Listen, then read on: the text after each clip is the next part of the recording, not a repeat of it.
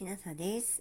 明日さんじゅうにちまで土浦市民ギャラリーで星野文明天国からの絵画展が開催されています。私の作品も並べて友情出展ということで展示させていただいていますので、近くの方はぜひご覧になってください。今日はその星野文明天国からの絵画展のスタッフの一人である金子勉さんの詩を朗読させていただきます。投票に行くと決めたら、あんなにぐずぐずしていたのに、一旦旅行に行くと決めたら、旅行先や出発日、ホテルなどがどんどん決まっていく。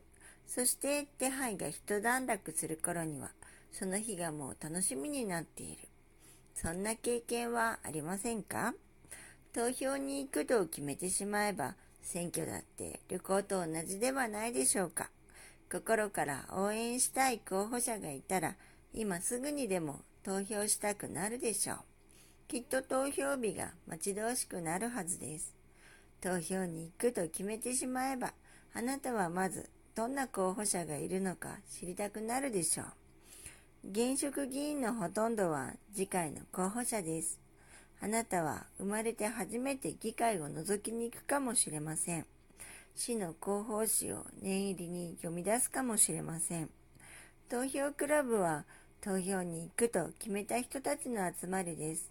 仲間同士で議員さんや立候補予定の人を呼んでみるのもいいでしょう。きっと話をしに来てくれるはずです。何しろ私たちは必ず投票に行くと宣言しているのですから。選挙になると配られるいちまいの選挙公報だけでは生身の候補者を知ることはできません。政策の本気度もよくわかりません。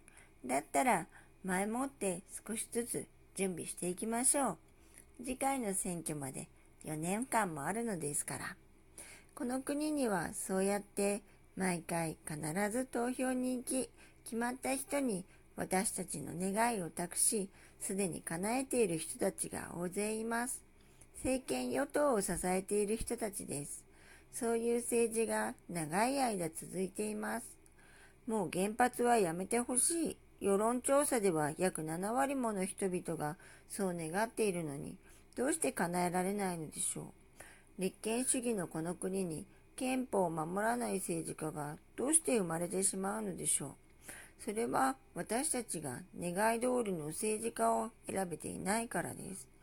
あなたの今一番の願いは何ですか？それを叶えてくれる人がどこかにきっといるはずです。マスコミに振り回されず、仲間同士で情報を交換し合って、自分の眼鏡にかなう人を見つけ出しましょう。そして応援していきましょう。ただ投票に行くと決めただけなのに、世界の見え方が少しずつ変わってきます。その日に向かって何かが動き出します。なぜなら投票は、この国の未来へ参加することだからです。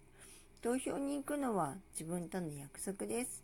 恋人を選ぶように意中の人を選びましょう。私たちの願いが政治を動かし、この国を動かしていくのです。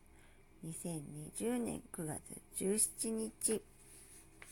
えっと、この方、投票クラブという、えっと、集まりをなさっているようですね。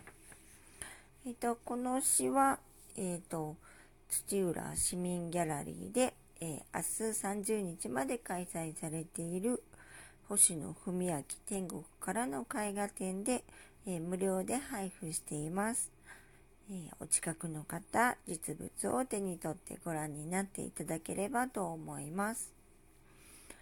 それでは、もしあなたが聞いていらっしゃるのが夜でしたら、よく眠れますようにおやすみなさい。